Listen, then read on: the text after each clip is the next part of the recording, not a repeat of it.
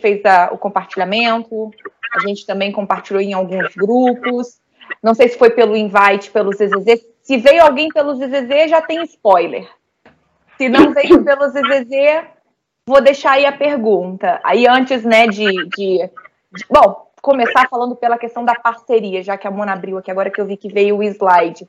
É, não sei se vocês conhecem o Falando de Bias, mas eu não vou falar sobre, eu só vou dizer que esse é o nosso primeiro evento aí em colaboração com, com esse grupo de meninas, que para a gente é uma alegria enorme ter né, colaboradoras é, estando aí na sociedade, representando o grupo de mulheres, dando oportunidades. Então, assim, é um grande prazer. E principalmente vindo das meninas aí que representam o nosso comitê de diversidade também, né? Então, obrigada por isso.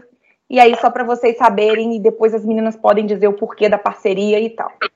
É, e aí eu vou pulo aí para o tema, né, que é violência invisível.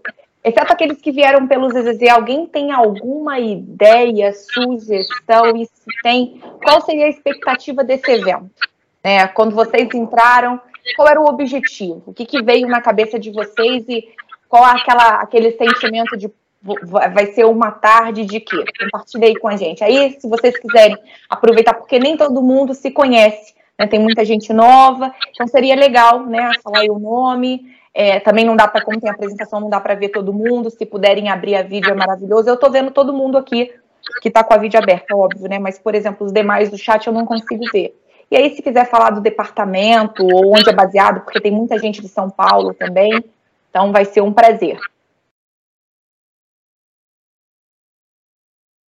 Um de Todo cada mundo vez, tímido, viu? Um de cada é, vez. Não, eu ia falar, se fosse para falar de time aqui, ó, ia ter briga. Então, eu gostaria de fazer um comentário sobre a minha expectativa. Eu sou Fernanda, sou ex-RH, trabalhei com a Priscila, com a Priscila e agora estou no PDNL. Sou coordenadora de treinamentos para Américas. E a minha expectativa é ouvir é, sobre violência invisível com a doutora Cristiane Postiga, porque muitas vezes a gente até sofre uma violência e não reconhece. Pode achar que é uma brincadeira ou que é uma piadinha né, inocente, mas às vezes é uma violência e acaba gerando problemas como traumas, bloqueios no futuro. Então, essa é a minha expectativa e obrigada pelo convite. Maravilha, obrigada, Fê.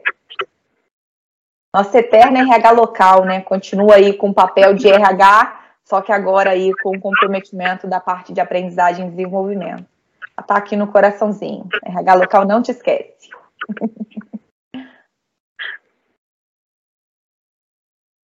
Tem mais o Max que está todo animado, tô vendo o Max aí, tá, ó. Tô aqui, tô sentindo com Pri. você a vibração, Max. É, Pri, aqui é o Laporta, é, né, Leandro Laporta. Eu tô aqui em São Paulo, e eu vim também pelo, pelo post que vocês fizeram no LinkedIn. Achei bem legal. É, conheço aí o falando de, de Bias, né? Essa história do que ele já tem esse trabalho super legal da Mona.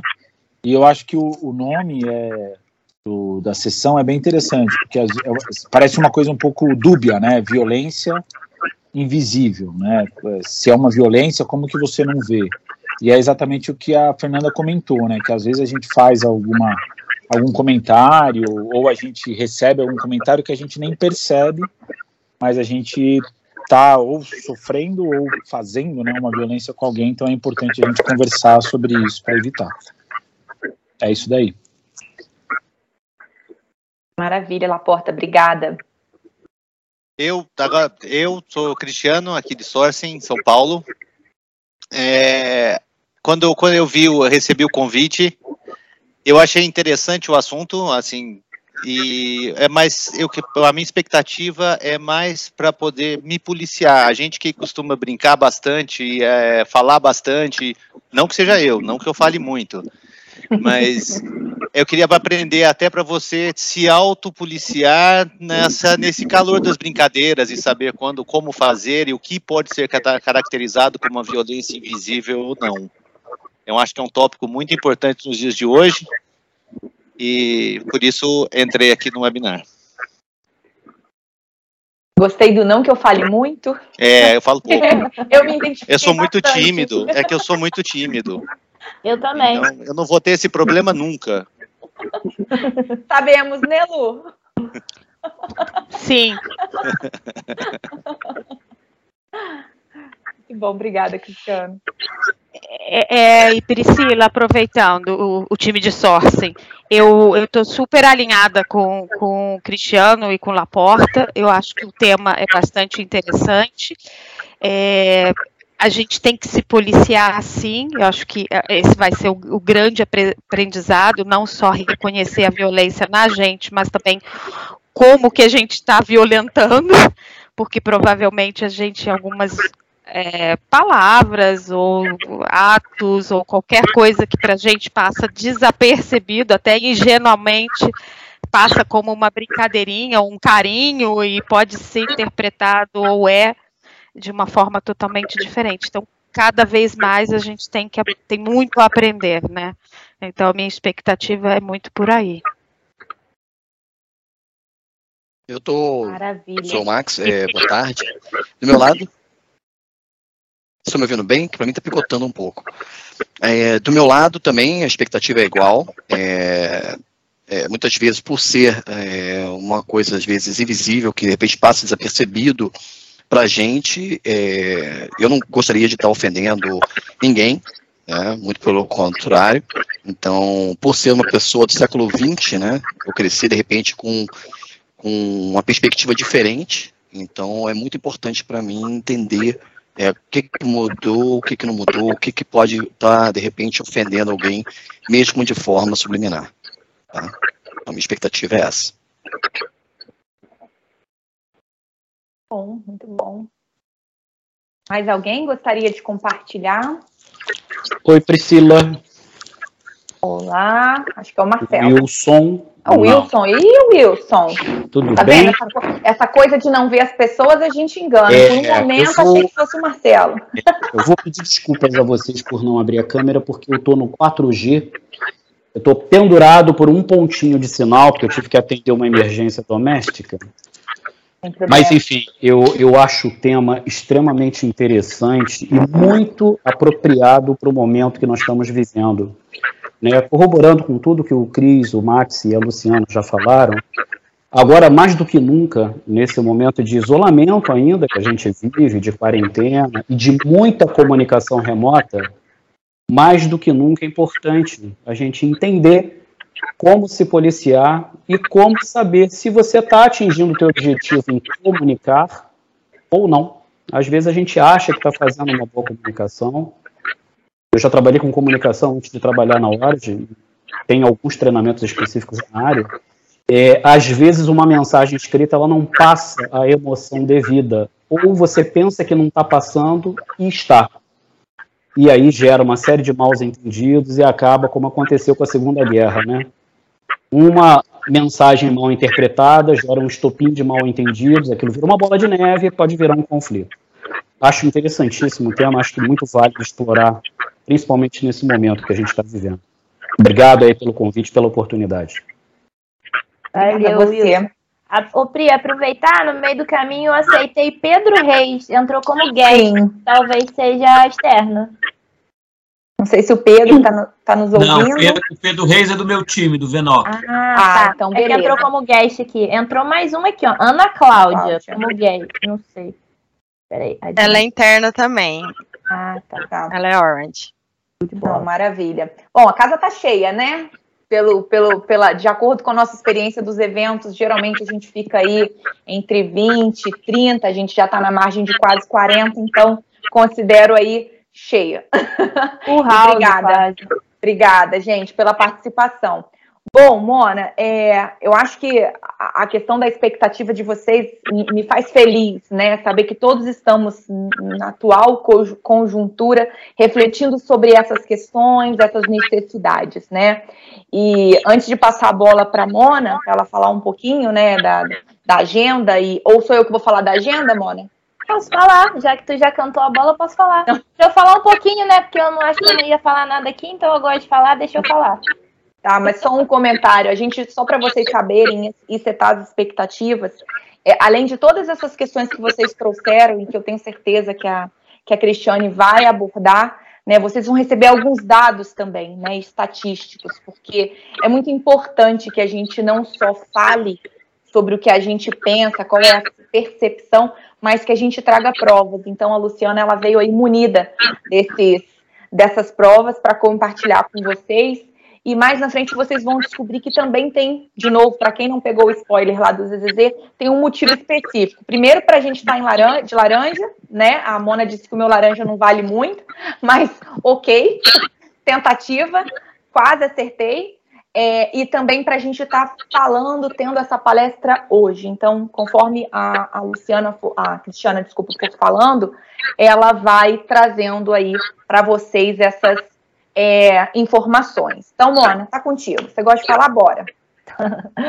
então, tá bom. Bom, boa tarde aí que eu vi já chegou um monte de gente aqui, então muito boa tarde. A nossa agenda rápida de hoje é, o slide próximo aí vai falar sobre Orange, para quem não conhece, o que, que a Orange faz, né? Então a gente vai estar apresentando a Orange para vocês. É, brincadeiras à parte, a gente vai até passar um pouco batido, porque não creio que tenha alguém aqui fora da Orange.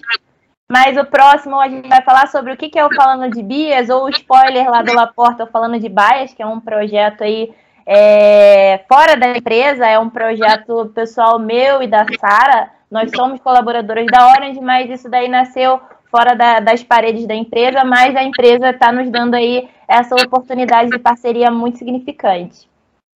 Temos a nossa convidada, Cristiane Postiga de Castro, que é advogada. Ela hoje vai estar falando sobre o tema que todos já sabem, né? Violência invisível. Ela vai trazer estatísticas, vai falar sobre.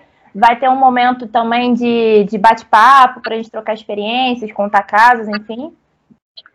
É, e a gente vai fazer o um encerramento, falar o porquê de estamos de laranja, a gente vai passar a bola para a Priscila de novo e a gente encerra o dia de hoje.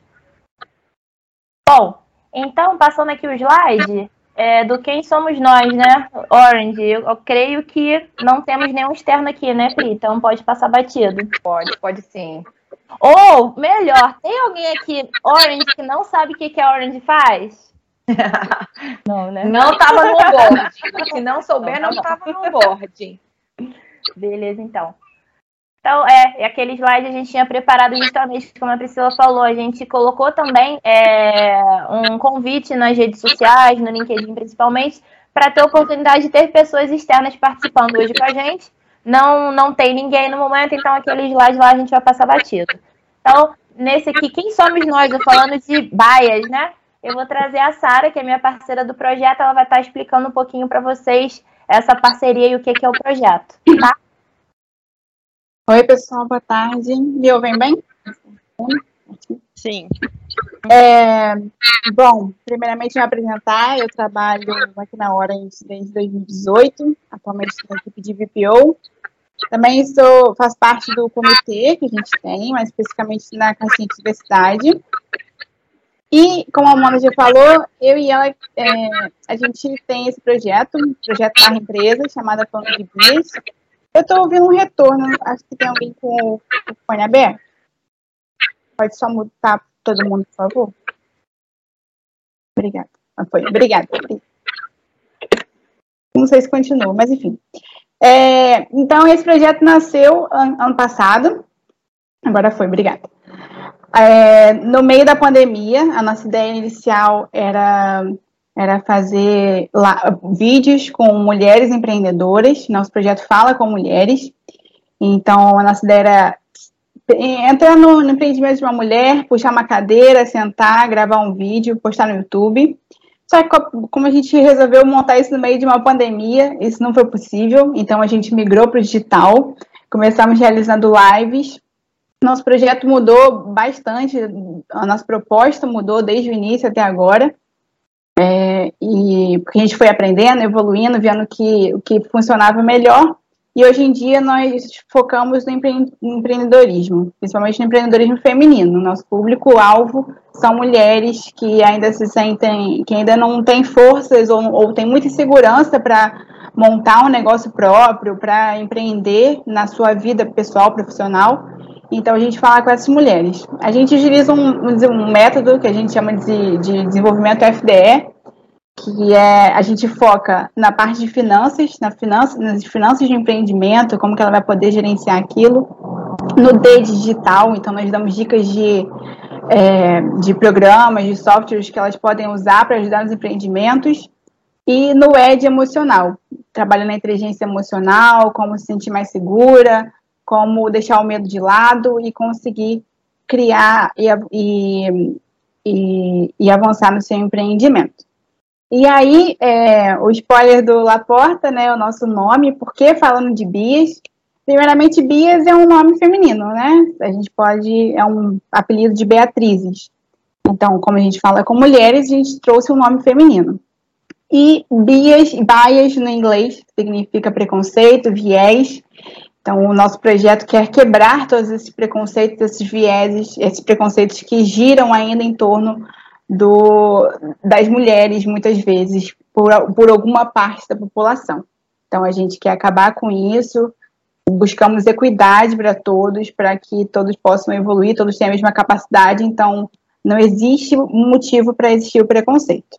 Esse é o nosso projeto, eu convido vocês a nos seguir, a gente está no LinkedIn, YouTube, TikTok, Kawaii, tudo que vocês possam imaginar, Instagram, Facebook, nosso nome, nosso arroba falando de bias, então, sigam a gente. Se tiverem, é, na, hoje em dia, nós fazemos lives com mulheres semanalmente, empreendedoras de Petrópolis ou de outras partes do Brasil. E elas contam um pouco da história de empreendimento. Também temos, tivemos mulheres com uma história impactante, não só empreendedoras. Então, se tiverem alguma dica, ah, Sara, ah, Mona Lisa, eu acho que essa mulher aqui ia agregar muito no projeto de vocês, ia dar uma boa live, tem uma história de vida bacana, um empreendimento bacana fala com a gente e a gente entra em contato com essas mulheres para marcar uma live, tá bom? É, agora eu vou passar a palavra para a Cristiane, que é a nossa convidada. Tá com você, Cris.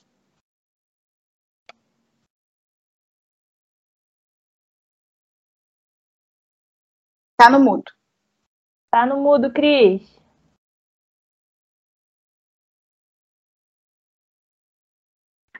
Oi, Estão me ouvindo? Uhum. Ok? Ok? Sim, tá estamos ouvindo agora. agora sim. Ah, ok, então. Então, vamos lá. Eu sou Cristiane, eu sou advogada, né? Dentre outras qualificações aí, eu sou militante feminista, sou atuante da ONG TMJ, que é a Tamo Juntas, né? Ela atua em todo o Brasil, e aqui eu represento a região serrana do Rio. Né? É, é uma ONG de auxílio auxilia mulher vítima de violência. Eu também integro aí o Falando de Baias, né, trazendo conteúdo jurídico dos mais diversos temas. E no nosso Segunda Legal, nosso Segunda Legal agora vai para as redes as primeiras segundas do mês, não é isso, Mona? Isso aí. Isso aí. Uhum. Então, vamos lá, né, gente? Nosso tema de hoje é violência invisível, né? Algumas pessoas já se manifestaram, mas eu gostaria de saber se vocês sabem, né? o dia hoje é dia 25 de novembro, o que, que se comemora hoje? Se alguém tem alguma dica?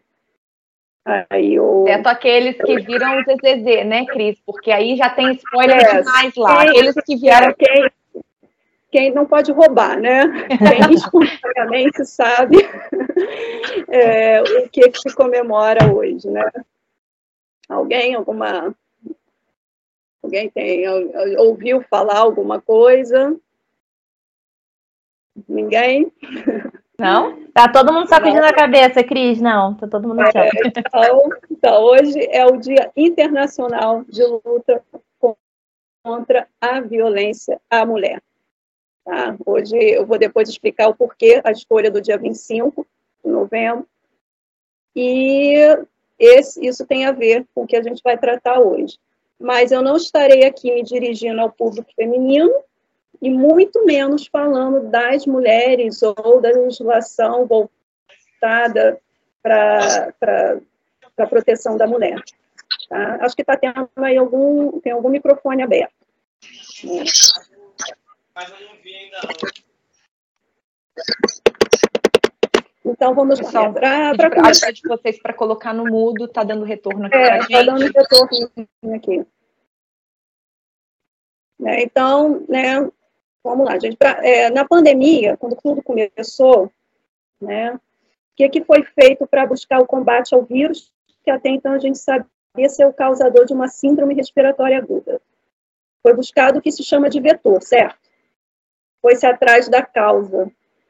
E na vida tem que ser assim, precisamos ir atrás das causas dos problemas e não tratar apenas os efeitos, as consequências. Por isso, né, dentro desse contexto de tratar a causa de determinado problema, eu vou trazer aqui alguns dados importantes. E apenas tá, para que entendamos melhor do que vou falar mais adiante. É, vamos traçar o paralelo inicial da questão dos homens versus mulheres com a violência e alguns outros pontos. E o primeiro deles é o que já vai estar aí no slide, que é um exemplo, eu estou trazendo só a título exemplificativo, que é a taxa de suicídios entre homens e mulheres. A gente vê que a taxa é muito maior, é de 8, enquanto das mulheres de 2 a cada 100 mil habitantes. Tá? Isso não quer dizer que as mulheres não tentem mais o suicídio, elas tentam mais o suicídio por múltiplas questões. Mas são os homens que conseguem é, efetivar, dar cabo da sua própria vida. O número de mortalidade entre os homens é maior.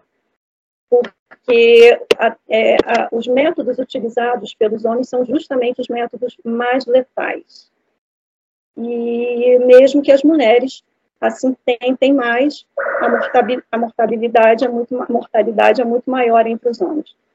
E assim ocorre de forma geral. São os homens que matam e praticam violência contra as mulheres. São os homens que praticam violência contra os próprios homens.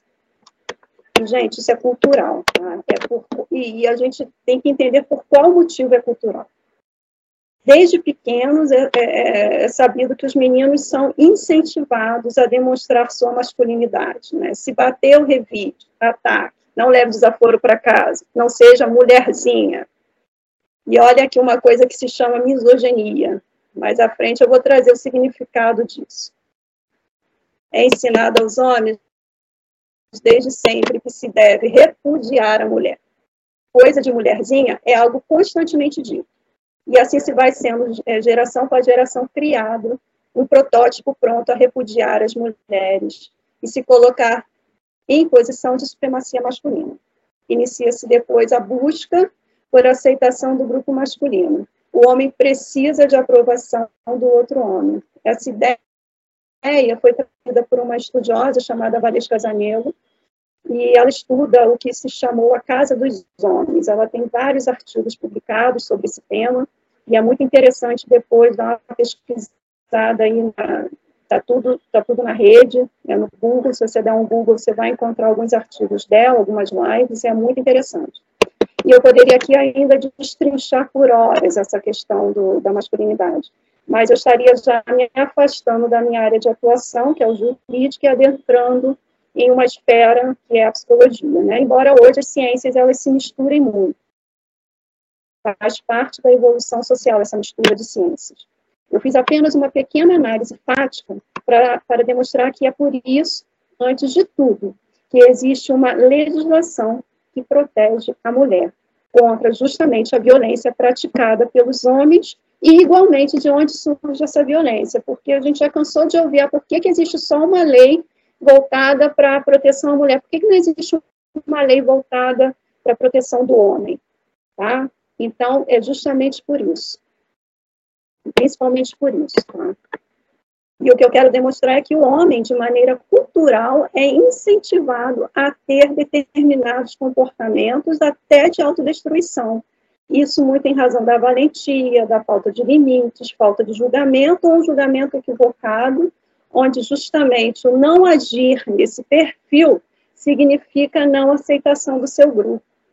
Acaba que os homens né, sofrem uma violência velada constantemente a não, a não se poder de forma livre se expor, principalmente expor sentimentos dentro de um universo predominantemente másculo.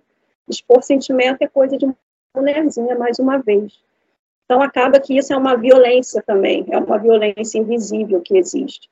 Né? O homem ele acaba tendo que, que se adequar a um determinado grupo, a um determinado perfil, porque é assim, sempre foi. Então, mais que criação de leis, mais que punir os homens pelos atos praticados, é necessário educação, é necessária uma política pública hoje de conscientização dos homens. Punir apenas não vai adiantar. Analisando o gráfico seguinte, né, nós vamos nós temos a consequência da cultura de machismo que impera no Brasil. Hoje, a população carcerária é formada em esmagadora maioria por homens. E eu estou aqui em Petrópolis, então vou trazer um comparativo daqui. Apenas a título comparativo de população carcerária masculina, é como fosse duas vezes a população de Petrópolis, mais ou menos. A população de Petrópolis, segundo o último censo, foi de 350 mil habitantes. E a nossa, o nosso sistema prisional no Brasil em 2019 contava com 711.080 presos, contra 36.929 presidiárias, mulheres. Tá aí no gráfico, e a gente vai ver nesse gráfico o quê? Um crescimento exponencial. Enquanto uh, a questão da, das presas né, femininas é uma questão linear. Então, por esses dados, a gente vê que os maiores índices de crimes, porque só está preso quem comete crime, óbvio, são praticados por homens. E existe uma elevação desses índices. E, como vimos pelos índices de suicídio, também de autodestruição. Então, se punição resolvesse, nós teríamos uma curva que iria crescendo, mais leis iriam sendo criadas, mais punições, mais formas punitivas, e essa linha iria decair. Não é o que a gente vê. Então, é, esse, é, a gente vê que cresce o número de prisões e não decai. Então, é necessário, novamente, digo, uma política pública que traga novas perspectivas de outras realidades. E por qual motivo os homens praticam, principalmente no Brasil, tanta violência contra a mulher? Segundo, novamente, a Zanello, ela diz que somos um país sexista. Ainda, né, de acordo com ela, o pilar do sexismo no Brasil é a misoginia. E aí, vamos lá entender o que é sexismo, o que é a misoginia, né, segundo aí a, o significado da palavra, né. Então, é, o sexismo é uma atitude, discurso ou comportamento que se baseia no preconceito e na discriminação sexual, a exaltação exagerada do masculino ou do feminino, é uma, uma forma, é, é, quer dizer, é, a exaltação exagerada do masculino ou do feminino é uma forma de sexismo. Então, eu vou é, exaltar aquilo é coisa de homem, isso é coisa de homem, ou isso é coisa de mulher, também pode ser, né? E a consequência disso é a misoginia, porque é o sentimento de repulsa. Eu tenho, eu, eu tenho uma tendência, o ser humano tem uma tendência a repudiar aquilo que é inferior a ele. Então, aquilo que eu exalto, tem algo que eu exalto e tem algo que eu repulso, eu repudio. E aí a misoginia é justamente o sentimento de repulsa e ou aversão às mulheres. E isso tudo vai desaguar no tema proposto, a violência invisível. Tá? E estaremos dando destaque a esse tipo de violência, pois é que justamente não deixa marcas visíveis, tangíveis, mas também quero trazer aqui luz sobre o vetor desse tipo de violência, que são os homens. E, como eu disse, o dia de hoje, dia de luta contra a violência à mulher, foi escolhido em razão de um fato. Tá? A data foi escolhida para homenagear as irmãs Mirabal, elas estão aí na tela. É, a Pátria, ou Patrícia, Minerva e Maria Tereza. É, são dominicanas e ficaram conhecidas como Las Mariposas. E se opuseram à ditadura de Rafael Leônidas Trujillo, 25 de novembro de 1960. Então, como todo poder ditatorial, não existiu naquele momento espaço para debate, e elas foram cruelmente assassinadas. Mas sua morte levou praticamente ao fim do regime ditatorial de Trujillo eram mulheres que, mesmo após terem sido presas e torturadas, não se calaram contra os absurdos do regime imposto por Trujillo. eram mulheres instruídas, mães e esposas. Elas sofreram uma emboscada em uma estrada do norte, parece lá da República Dominicana, e o motorista também foi morto. E a ideia era parecer um acidente, mas logo é, foi facilmente descoberto tratar-se de um assassinato, e por isso todas as crueldades cometidas contra, por Trujillo, as escondidas vieram à tona. Então as pessoas começaram a ter medo que ele seria capaz, começaram a se afastar e o regime dele caiu. E a palavra da Minerva se cumpriu, né, ela disse que, que lutaria até após a morte. E ela conseguiu, né, mesmo morta, essa vitória. Tá? Então, ficou emblemático essa questão lá em 1960, e quando foi em 1980, em uma das reuniões do, de algum dos movimentos feministas, se instituiu essa data como Dia Internacional de Luta contra a Violência à Mulher. Então, voltando à nossa questão, né, precisamos urgentemente conscientizar os homens e a nossa cultura, ela é machista, ela é misógina e ela é sexista. Tá? E assim ocorre já há décadas, séculos. Os homens são constantemente a comportamentos estereotipados, é, existindo, portanto, coisas de homens e coisas de mulheres, onde coisas de homens serão de maior importância e relevância, enquanto as coisas de mulheres são aquelas relegadas a qualquer pessoa de menor inteligência ou capacidade. Existe também entre os homens uma cumplicidade de grupo.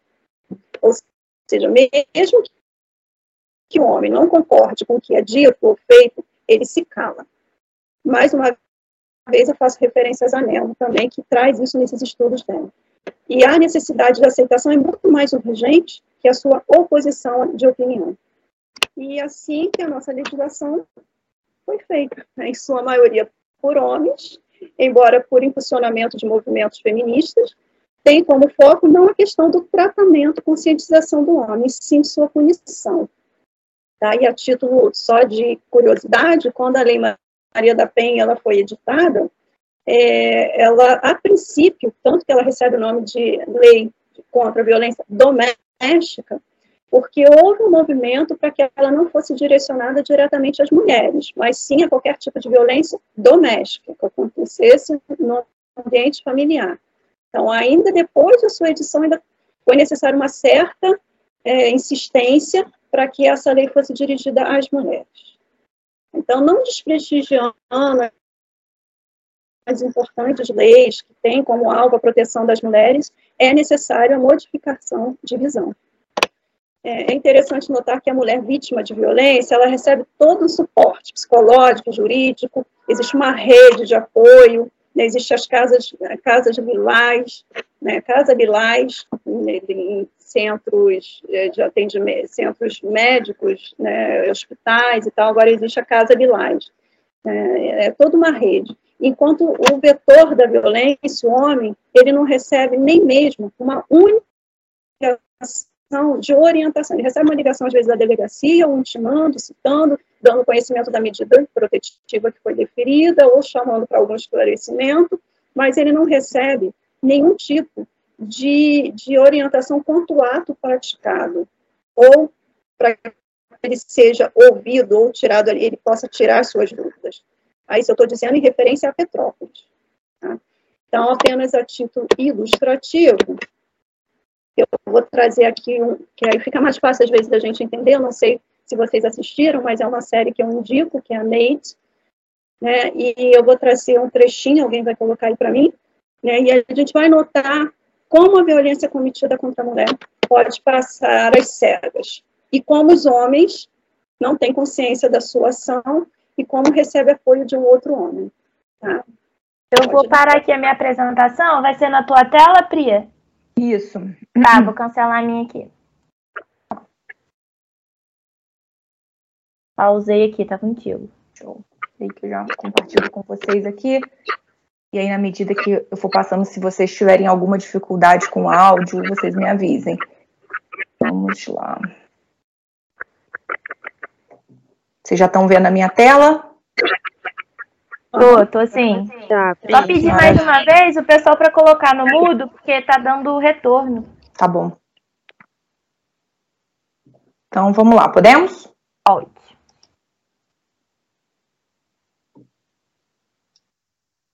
Pode me chamar de louco, mas ainda acho que os Hawks ganham a divisão esse ano. Com ou sem ele. Tá bom. Você é louco. Beleza, gente. Jantar tá na mesa. Vem cá, Belinha. Vovô te colocar na cadeira. Vem. Vamos lá. Uh! Ô, Xan, pega mais uma cerveja sem álcool pra mim, por favor. Pode deixar. Alex vai beber o quê? Refrigerante? Alex? Alex, vai beber o quê? Eu tô bem, valeu.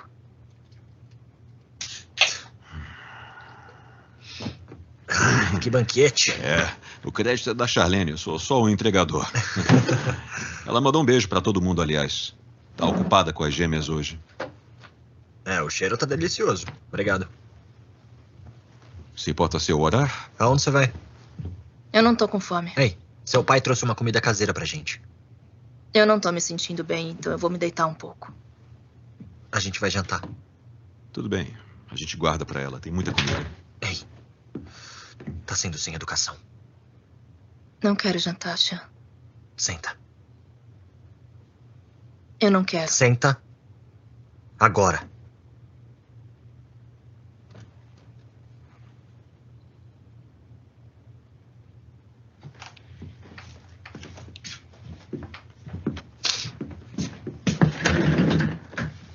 Ai.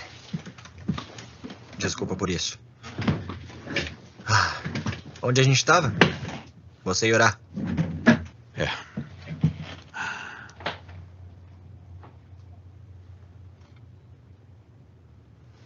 Nos abençoe, Senhor, junto desse alimento que estamos prestes a comer, graças a Ti. Em nome de Jesus. Amém. Amém. Hum. Vamos lá.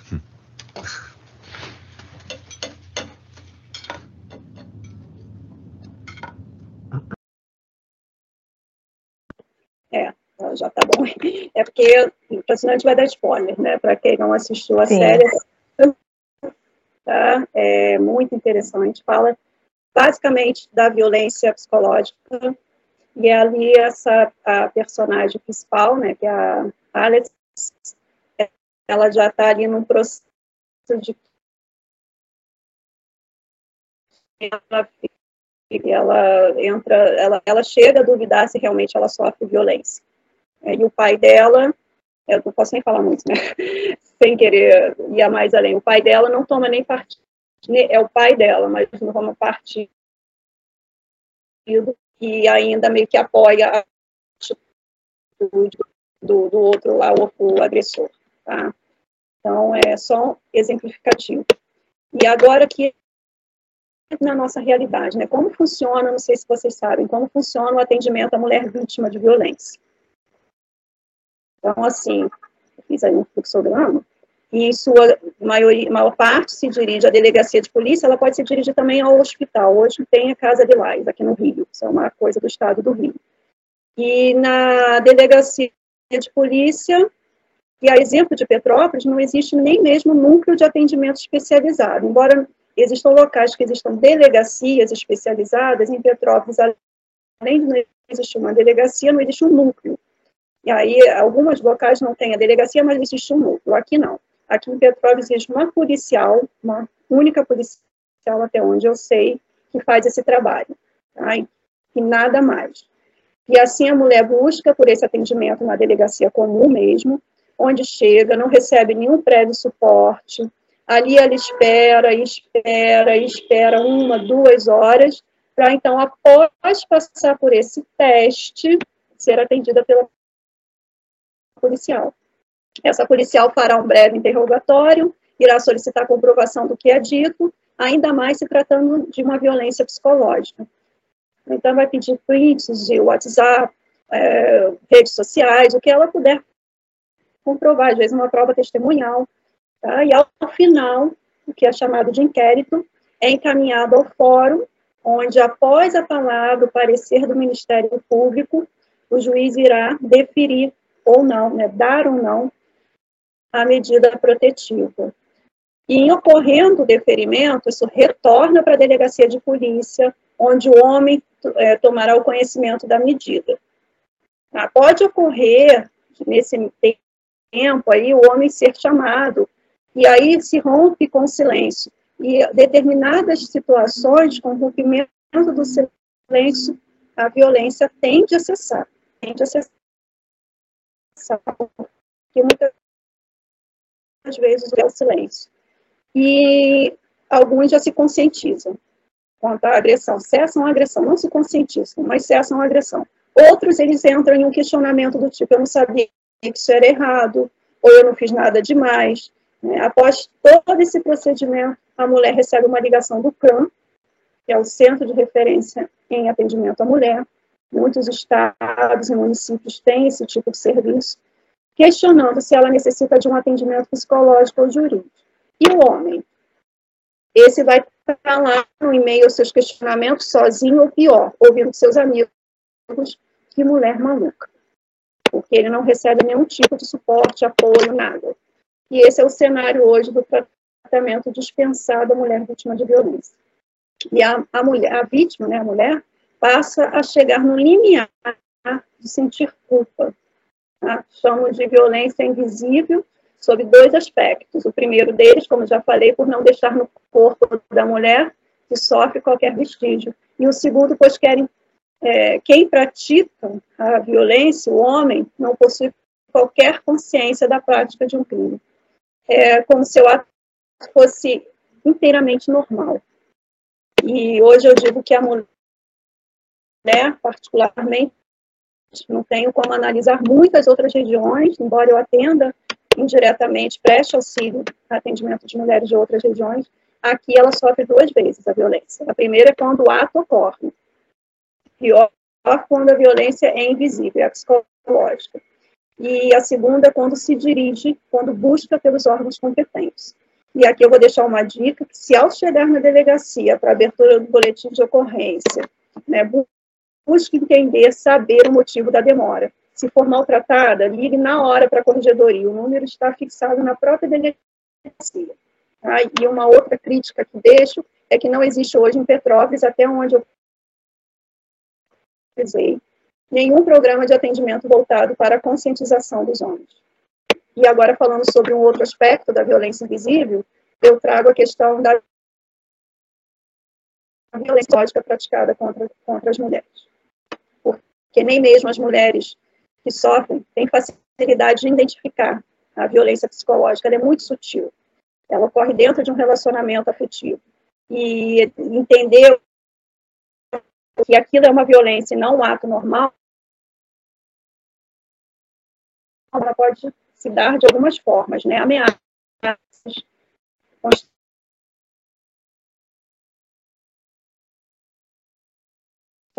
ou de falar com amigos e parentes, vigilância constante, perseguição quanto mais, limitação do direito de ir e vir, ridiculação, tirar a liberdade de crença e distorcer, omitir fatos para deixar a mulher em insanidade, que é chamado de gaslight, né? A gente trouxe esse Ô, Cris, exemplo, né? Você é louca. Cris, Oi. desculpa te interromper. O pessoal falando que tá cortando. Tenta fechar o vídeo e ficar só o áudio para ver se melhora. Tá, vou fechar. Ok. Já estava perguntando aqui no grupo se era só o meu. Melhorou? Vai lá, vai lá. Se picotar, eu falo. É, aproveitar para pedir o pessoal para botar Ok. em mudo aí, se tiver alguém que não esteja em mudo, porque tá dando barulho de teclado também. Vamos lá, então. Então, se, se tá, vocês me pontuam, por favor. Tá, vai lá. É, então, é, o gaslight eu considero um dos piores desse, desse tipo de violência, e aí eu trouxe aqui um exemplo, né? Você é louca, disse o homem à mulher durante uma discussão.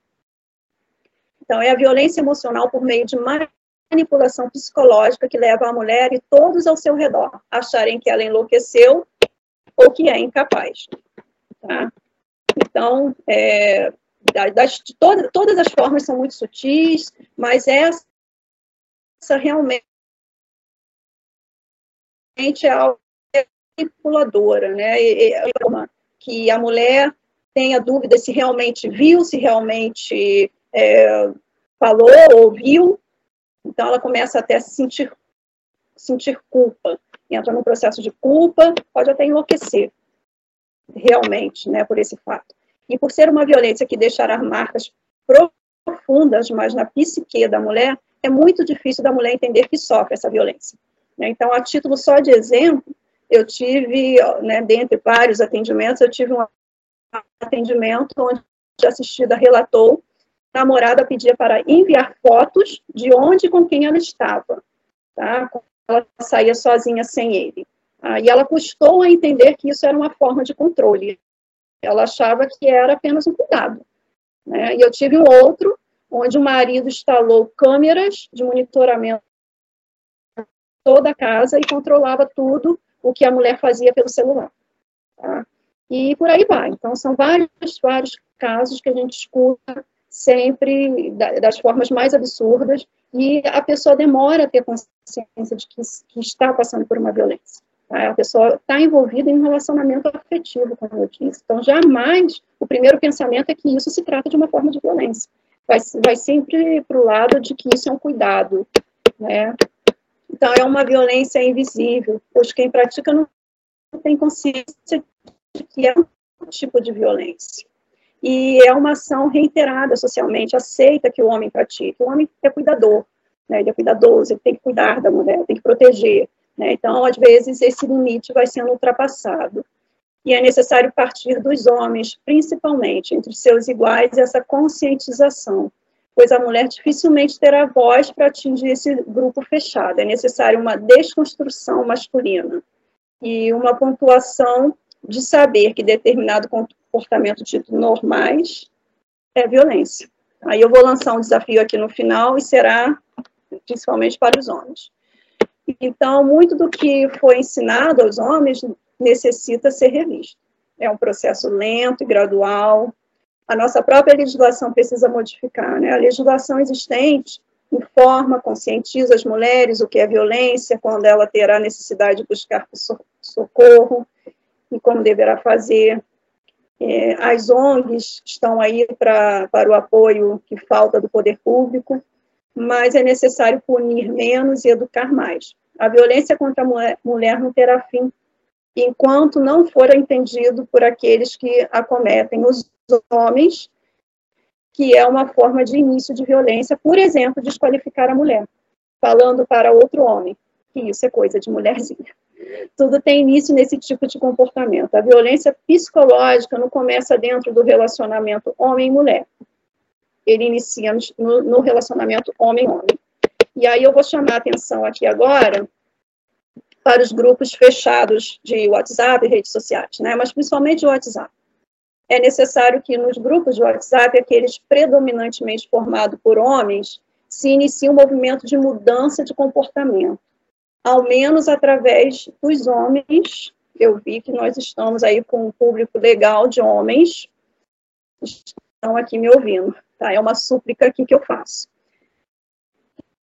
Mais graça em comparativo de mulher com comida, mulher com dinheiro, pornografia das mais diversas formas, com objetificação da mulher, por exemplo. Que as piadinhas deixem de existir nos grupinhos masculinos, onde as mulheres são massivamente desqualificadas. É, a Valesca Zanello tem uma live, tem um artigo,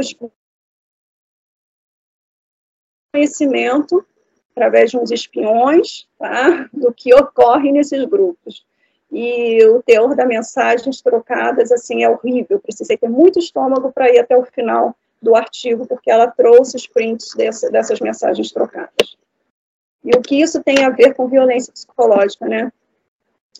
Tem a ver tudo. É a maneira de pensar a mulher e pensar a si mesmo, quanto o que é ser homem, que precisa mudar. Enquanto isso não ocorrer, mesmo sendo punido, o homem que pratica qualquer tipo de violência contra a mulher não daremos fim a esse tipo de violência. Ele vai ser punido pelo ato praticado contra Penha e vai reproduzir o mesmo ato contra Maria. E em um ciclo sem fim, sem se conscientizar, irá ainda repassar a forma de tratamento prestado à mulher às suas futuras gerações. Tá? E sem tratarmos o vetor da violência, sem conscientizarmos o homem, né, teremos uma violência sempre cíclica. Então, precisamos tratar essa causa e não o efeito. ou não apenas o efeito. Óbvio que eu repito que todas as vítimas precisam de atenção e de todo apoio, mas é necessário que se caminhe para uma evolução social com a erradicação desse de todos os tipos de violência contra a mulher, através da conscientização dos homens. Nós entramos agora em uma nova fase. Tá? A primeira foi de realmente criação de mecanismo para coibir a violência, leis que qualificam atos praticados como violência. Absurdamente, foi necessária uma lei que veio qualificar como crime matar a mulher em um relacionamento amoroso. Antes era considerado legítima defesa da honra.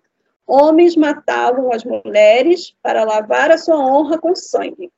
Já, já evoluímos bastante, né? Essa era uma construção cultural do papel do homem dentro da sociedade, enquanto provedor do lar, e era, por exemplo, concedido o direito de ter quantas mulheres lhe fossem possível. Afinal de contas, ele luta diariamente para a manutenção e subsistência da sua família. E de ter a total submissão de sua esposa, que deveria, sem reservas, cuidar do lar e dos filhos, sem direito a nenhum tipo de vontade ou vida própria, para além de suas funções pré-determinadas. E a melhor forma que eu encontrei para ilustrar essa construção masculina lá do passado foram os anúncios publicitários. Não existia naquela época WhatsApps, nem memes, mas existiam os anúncios publicitários. Então, a gente tem alguns exemplos aí. Tá? Então, você vê nessa, nesse anúncio de gravatas, né, show her, it's a man's world, né, você vê uma mulher submissa, né, e era um anúncio de gravata, né, a Van Housen. E aí ela lá, aos joelhos, né, tem ao joelho, ajoelhada aos pés do homem ali. Aí temos um outro, né, que ele pede, porque ela não precisa se preocupar que ela queimou a comida, mas não queimou a cerveja, né, não tem problema. E a outra de objetificação da mulher, né, convidamos 250 homens de experiência a escolherem três destas sugestões. Não houve aquele que deixasse o Royal Label Extra para o terceiro lugar, que é um, um anúncio de uísque. Então, ali tinha algumas coisas direcionadas, uísque para homem, arma, né, e a mulher como mais um dos objetos. Tá? E aqui nós tínhamos também, assim, a vida é melhor da mulher. Aparelhos elétricos de real utilidade para o conforto das donas de casa. E eu utilizei os anúncios para demonstrar a visão masculina da mulher nas décadas de 60. Mas se tivéssemos acessos aos grupos privados de WhatsApp, né, formado por homens, em que o tema é geralmente relacionamento homem-mulher, o conteúdo não seria muito diferente. Ou pior, é desse nível para baixo. Então, por favor, homens, evoluam. Tá? Cortem esse ciclo demodê de enxergar o feminino. Já foi. E chegou agora a hora do desafio. Tá? Então, eu vou desafiar né, aos homens presentes que participam de, desses grupos de WhatsApp ou de outras redes sociais, onde o conteúdo seja realmente desqualificar a mulher, a iniciar uma campanha de, primeiramente, análise. Comece analisando a postagem feita sobre alguns aspectos. O primeiro deles é: minha mãe ficaria lisonjeada, feliz, acharia graça disso? Por qual motivo isso se tornou meme? E é algo que está desqualificando a mulher? Por qual motivo acho isso engraçado? E se fosse ao contrário? Acharia a mesma graça? Tenho mesmo que achar isso engraçado ou estou fazendo apenas para me sentir aceito no grupo? Qual minha verdadeira opinião sobre esse meme? Se eu expor, vou me ridicularizar? Estarei sendo menos homem, de fato, se eu expor minha opinião? Isso é um desafio de análise crítica desse fato.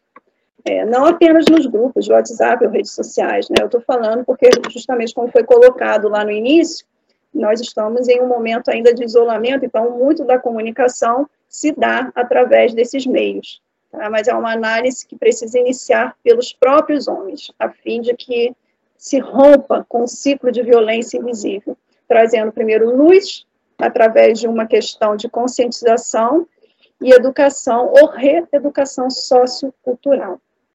E eu vou terminar aqui citando a letra de uma música, não é da Marília Mendonça, porque depois eu tomei conhecimento, não é o tipo de, de, de música que eu, eu costumo seguir, mas tomei conhecimento de que ela faz letras voltadas para o empoderamento feminino e muitas letras contra a violência, né?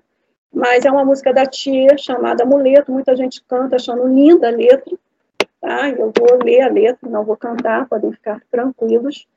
E a letra diz: Não deixe eu me arrepender de um dia eu ter te amado, João. Não deixe eu escapar assim. Me prende nos seus braços, João. Cola do meu lado, tranca um cadeado, ponha alarme em mim. Não deixe eu chorar no quarto, pensando em você, João.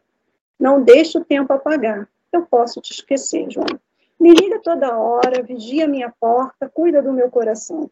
Resolve os meus problemas, me leva para o cinema, depois até a lua. Me traz uma estrela, me faz a gentileza, comete uma loucura.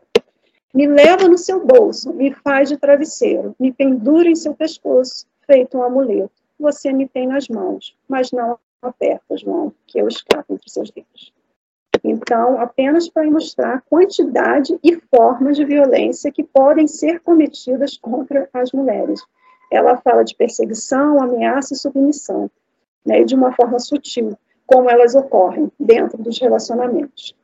É mesmo uma necessidade de mudança comportamental e cultural, que inicia hoje, tá? Aqui, essa mudança ao menos com questionamentos e deixando de lado aos poucos, gradualmente, aqueles comportamentos considerados até por lei, hoje são considerados crimes.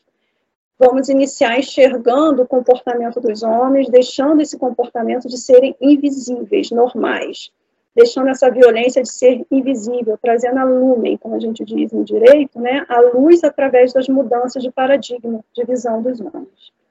E eu espero aí de coração que vocês tenham é, sido, tenha sido proveitoso, né, o que foi dito. Eu agradeço o convite, adorei poder falar sobre esse tema